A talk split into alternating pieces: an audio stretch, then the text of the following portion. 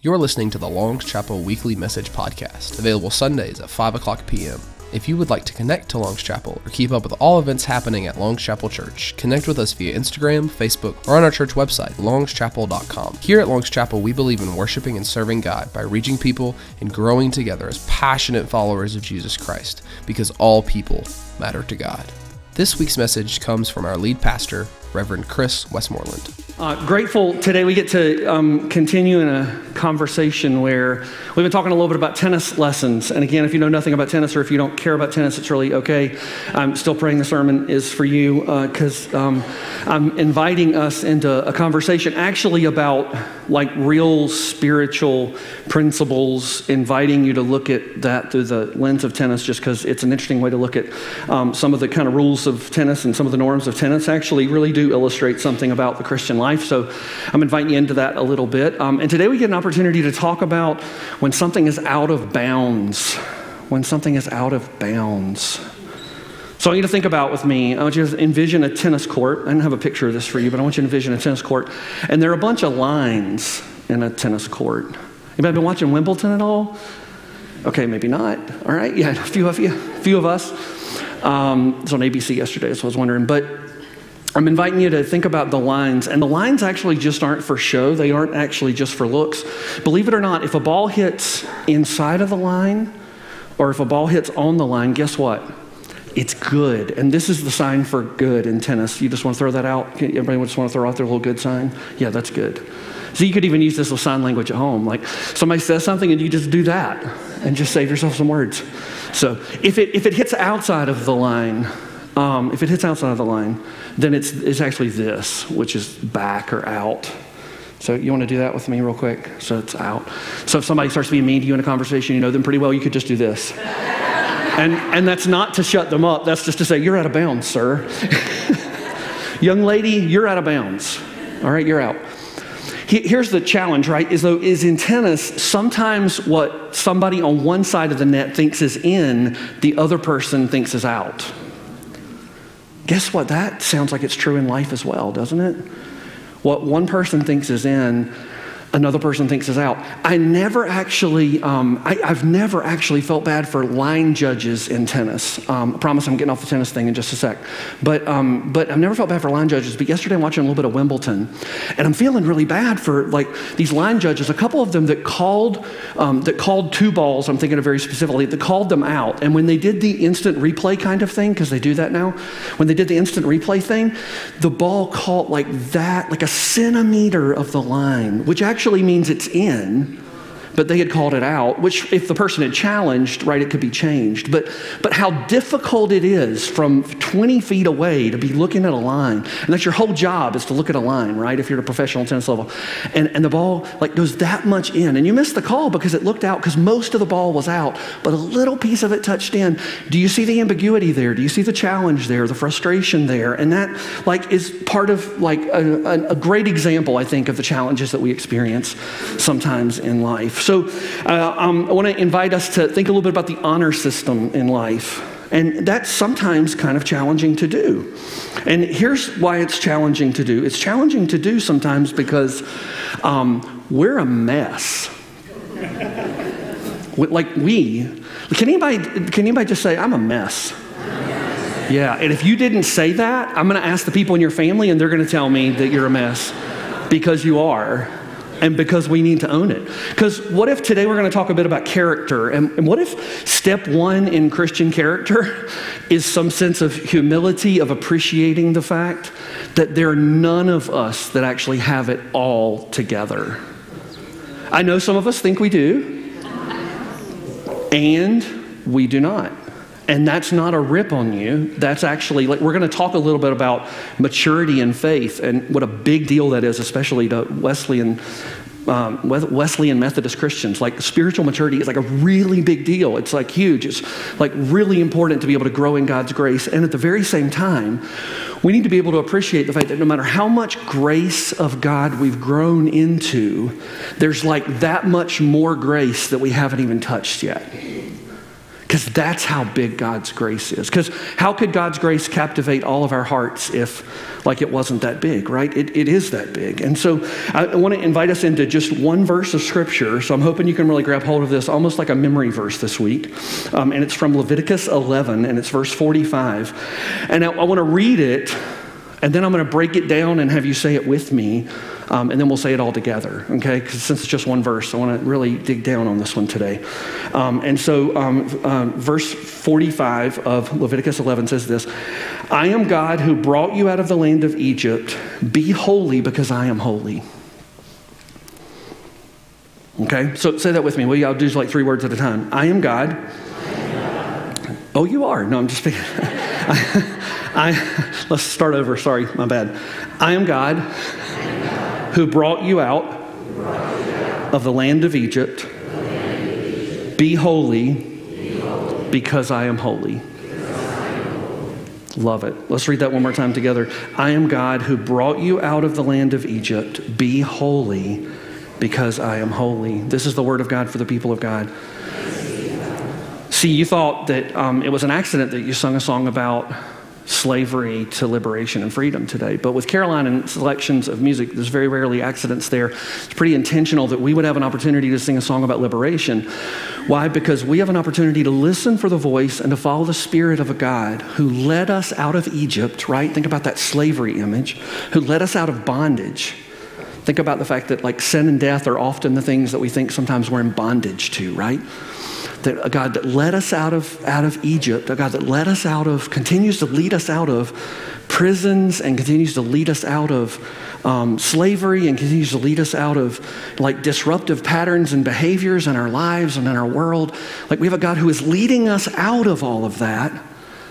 And so, like, it's almost like God is saying, Be holy because I am holy. And, like, our response to that starts in a bit of confession where we get to say, God, how in the world can we be holy when we are a, we are a mess? We, we are a mess. I love this. Um, I, again, I didn't throw it to Caroline for the screen today, but, but I love this. I just ran across it this week. I'm going to throw it up here for you. Um, can, anybody, can anybody read that, especially you guys on the front row? Can you guys read that? yeah. It says, um, Be kind, we're all idiots right? And that was like a favorite bumper sticker that I saw this week. Some of you took offense to that, I could tell.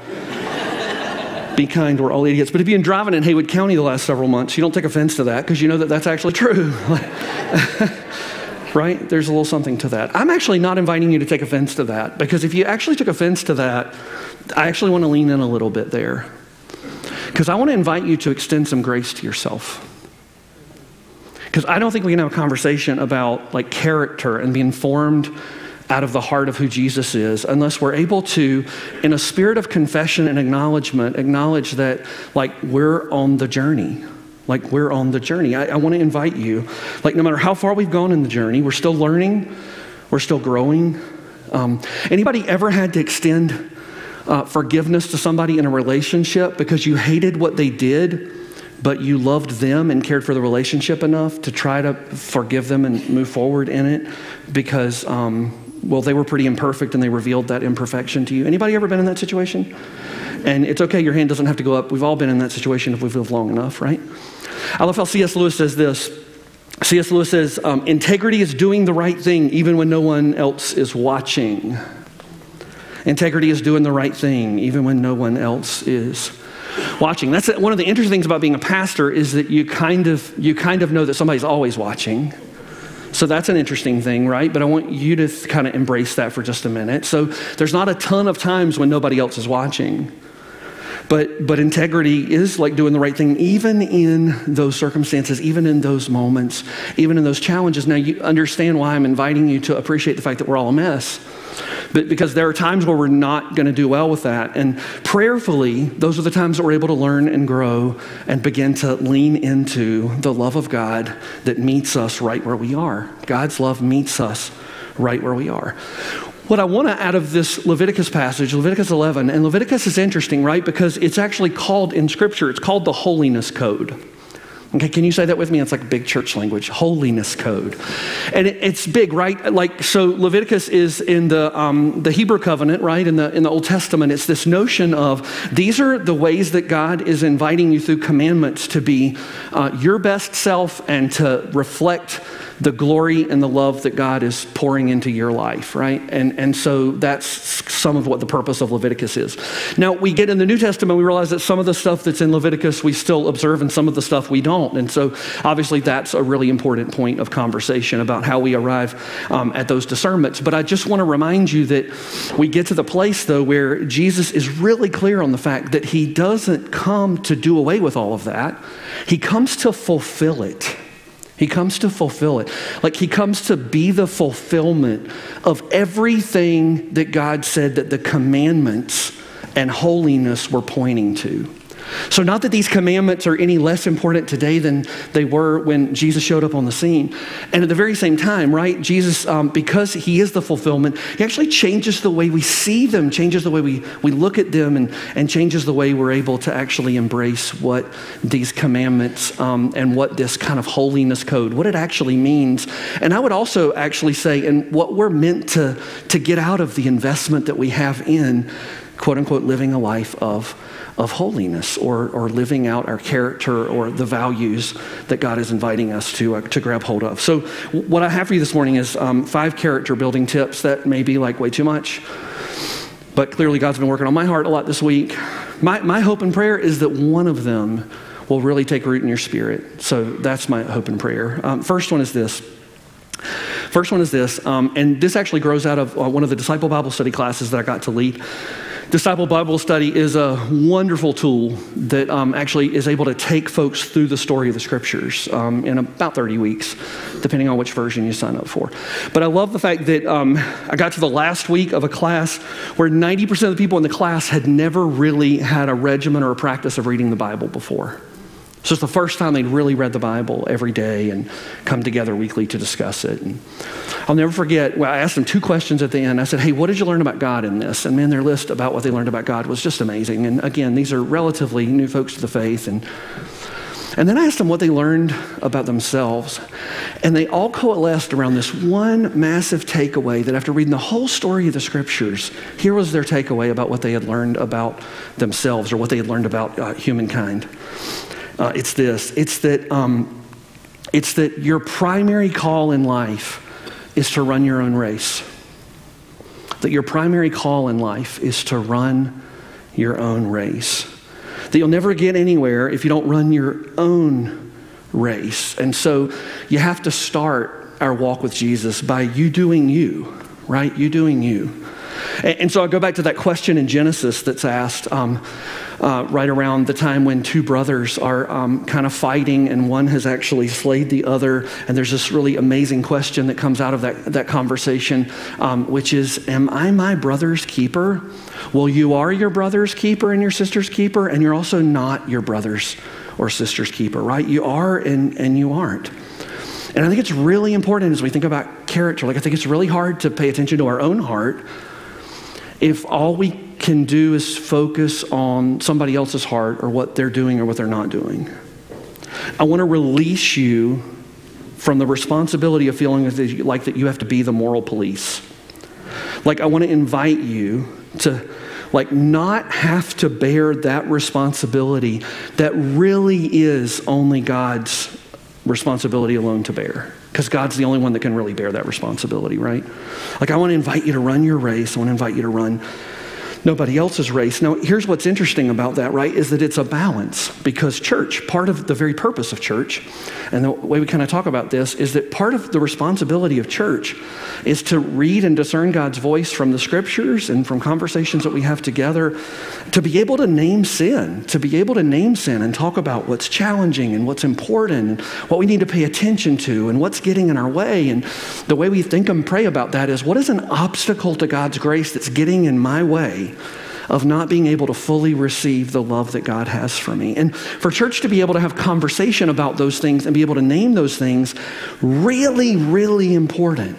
Can I use like two easy Methodist examples here? Um, number one, you may or may not know this, but um, the United Methodist Women, Women in Faith now, like started out as the Methodist Women's Society, which was was and actually still is, I think, the largest um, grouping of, of women in like a nonprofit Christian kind of organization. So, like pretty significant. But did you know that um, that child labor laws were initiated because women of faith raised their voice and said, "This is not right."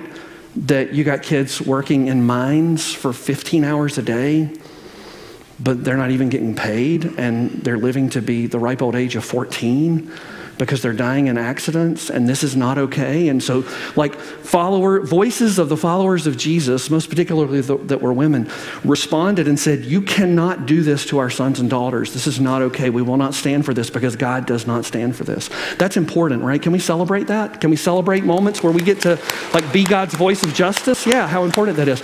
I'm thinking about another easy example too but it's also a methodist example of um, when we first kind of started um, like serving grape juice juice at communion instead of just wine.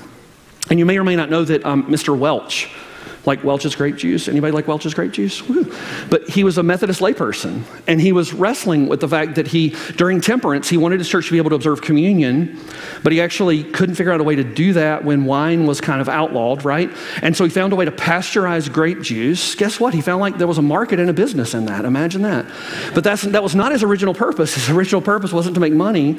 His original purpose was to glorify God by allowing his church to not break the law, but also at the very same time to honor the sacrifice and the love of Jesus through the celebration of, of the Last Supper. And so, um, what that continued on in Methodist circles, which is why we still use grape juice um, in most Methodist churches, is because there are folks that are in recovery for which sometimes a little cup of wine can actually really activate some really challenging things um, in folks. And so, the thought and the goal was hey, if this is a simple modification that we can make and God can honor it, then isn't it a really good thing that like we can do this and not actually cause people to stumble or cause people to fall? And that all started in like a methodist congregation just like this like really cool stuff right? Like that's important. Like that's an important role of the church. Here's the problem though.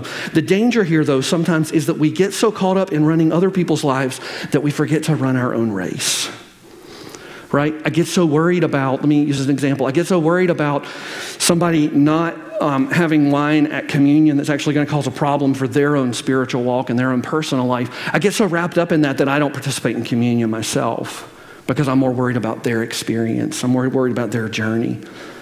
I, I ran into this a little bit this week. This is like a real challenge, right, for us. It's a real tension. It's not going to be solved right? It's not going to be resolved. It's going to be managed. It's a tension of how do we name sin, and at the very same time, how do we like keep our hearts focused on our own race? Because that's the race that we actually have some agency and control over. But you guys know this: the number one excuse for people that people use for not engaging in the life of the church is. Do you know this? What this is? Do you want to just holler out your guess out loud? Hypocrisy, yeah. The, the, here's what they say, it, whether it's an excuse or a reason or probably a little bit of both. Here's what they say The people in my life that I know that go to church, they don't live any differently than I do, and so I don't know what good it does. I mean, that's just what they say. Whether you, know, you agree with that or disagree with that, it's fine. But I had it in a restaurant again this week where I had my long Chapel shirt on, not this one, but another one. And a waitress comes up to me after the meal and, you know, she says, Hey, you know, enjoyed waiting on you. And so we have that kind of conversation. And then, then she says this. And um, I think she hesitated, like she didn't hesitate saying it, but once she said it, she might have regretted it a little bit. But I was really glad she was honest with me. She said, I got to be honest with you. Um, I got to be honest with you, preacher. Like my least favorite two hours of the week are to work on Sunday afternoon after all the dressed up church people come in here. My least two favorite hours of the week are when the church people descend upon our restaurant. And my heart hurt a little bit. And then I realized, well, you just talked about dressed up people, so that's not Long's Chapel people. So, okay, I'm a, I, okay, I can receive that. All right. after I empathize with her, though, right? Because my heart, my heart hurts at, at that comment. Your heart should hurt at that comment. That's not the witness. Like we can all agree, right? That's we can be united in the fact that's not the witness that God is, is calling for us to, to have.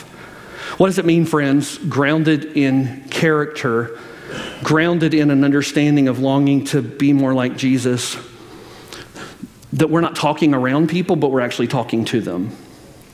That we're not talking through them. They're not just a means to get something done for us, but we're actually talking to them.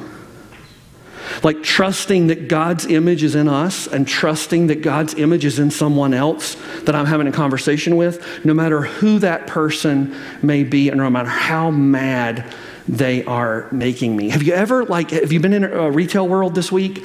Um, I'm looking up here at Jamie Francis, who's a pharmacist who I know has really interesting stories about customer service. But have you ever just wanted, when somebody was having an interaction with you, have you ever just wanted to say, you're out of bounds? like, you're, like, step back, like you're out of bounds, right? Like, you're out of bounds. Like, you've ever wanted to do that? I encourage you probably not to do that because that might actually escalate things. But it really, that bounds part is really okay because what that bounds part infers is that there are actually appropriate boundaries, and that's something that has to be like communicated and worked out in relationship. Like, really, really important that we're able to do that. And the only way to do that, friends, is to ground ourselves in a spirit of humility. The only way to really have those kind of relationships um, and that, share that kind of truth and talk to people but not through them is to ground ourselves in um, like feet of clay, scriptural image, feet of clay, um, and stay close to the ground and realize that, um, like, if we have insight, it's because the Holy Spirit has provided it. Um, number two, um, number two, this is again just kind of some like hopefully like helpful tips, character building tips. Number two, this one's going to be offensive, but that's how I know it may actually be meaningful. Um, number one, I mean, number two, don't, don't, don't always follow your heart. Don't always follow your heart. Because it'll get you in trouble over and over again. Here's what I want to invite you to grab hold of. I want to invite you not to always follow your heart. I want to invite you to follow Jesus' heart. Because every single time it will lead you to glory. Every single time it'll lead you to glory. I love two quotes I ran across this week. One that's unnamed, and another one um, is by a guy named, um, man, Nate Pikowski. I have no clue how to say that. But anyway, here are the two quotes. Um, Just follow your heart, said Jesus to no one ever. That's, I really want you to take that in for a minute. Just follow your heart. So think about what Jesus' moralistic teaching was about. It wasn't about people following their own heart, it was about people following God's heart. It was about people following God's heart as He was revealing that to them. This is uh, this Nate guy whose name I can't pronounce. Here's what he said He said, Follow your heart.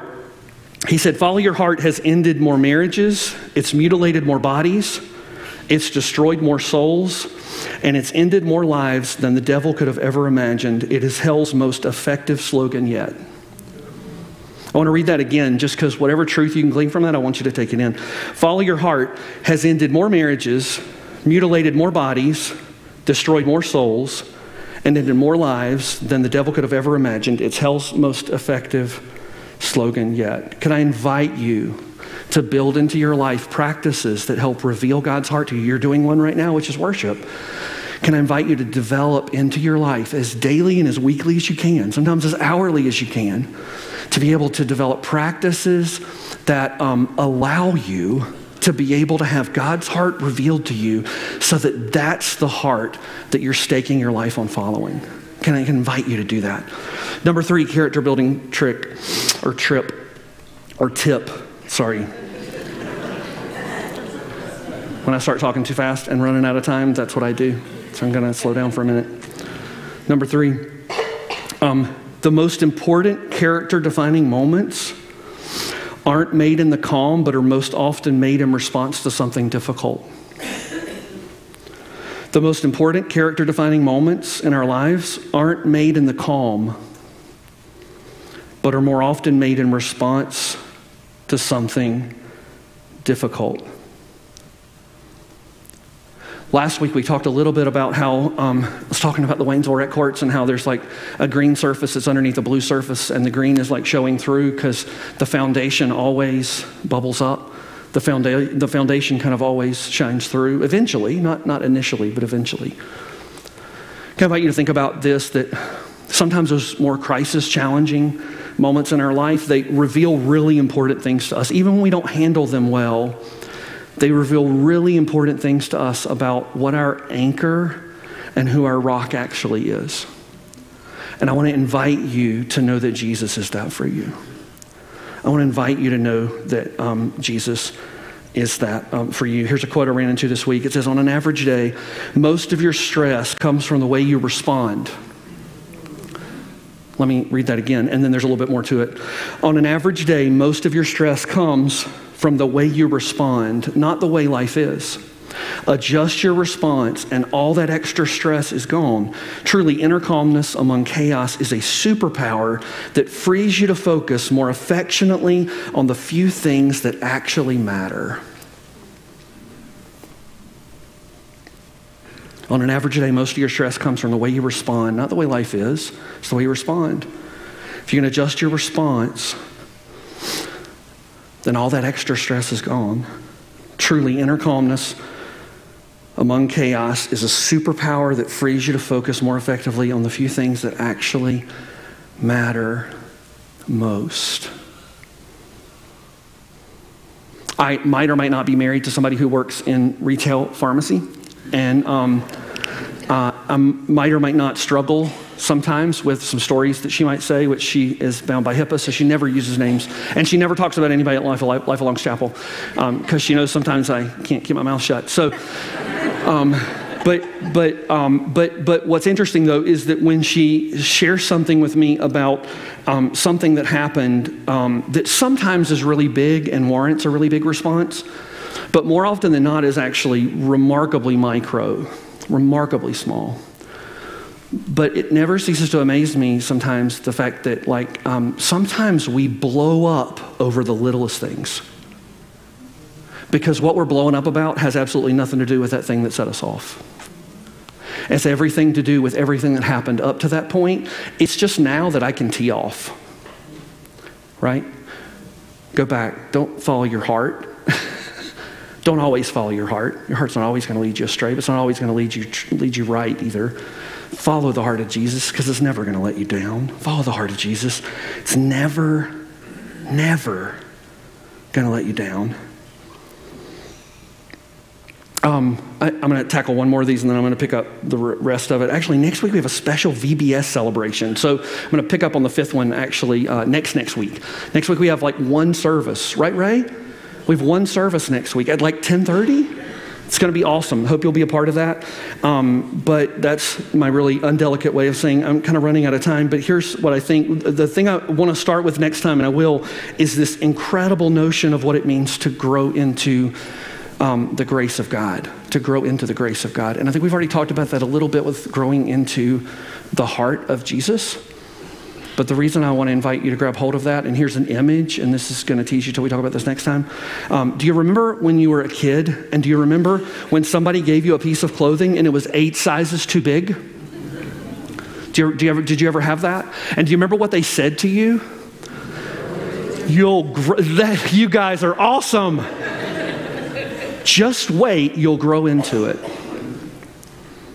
And, and what if that's the grace of God? What if that's the love of God that we're meant to spend our whole entire life? You were created to grow into the way that God demonstrated love for you before you were even born.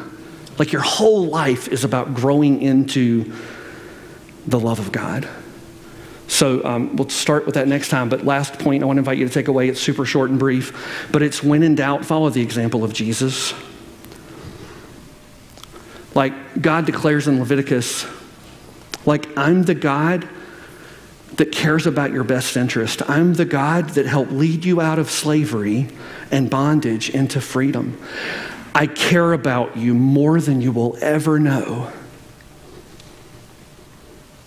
And I long for you to be holy the way that I'm holy. When in doubt, follow the example of Jesus. I mean, God doesn't just like tell us the way. God doesn't even just show us the way. God is the way. God is the way. Can I say that again? Like, God doesn't just tell us the way, God doesn't just show us the way. Like, Jesus is the way, truth, and life. Can I invite you to let that sink in? And one last quote for today, and it's this, and um, you're going to love it. If God can make a bug's butt light up, think of what God can do for you. if God can make a bug's butt light up, think about what God can do for you. Uh, I'm embarrassed to say in the name of the Father, Son, and Holy Spirit. Thanks for joining the Long's Chapel Message Podcast. If you connected in any way with us via this podcast, we invite you to connect further by either leaving a rating and review down below or contacting us via our church website at longschapel.com. Here at Long's Chapel, we believe in worshiping and serving God by reaching people and growing together as passionate followers of Jesus Christ because all people matter to God. See you next week.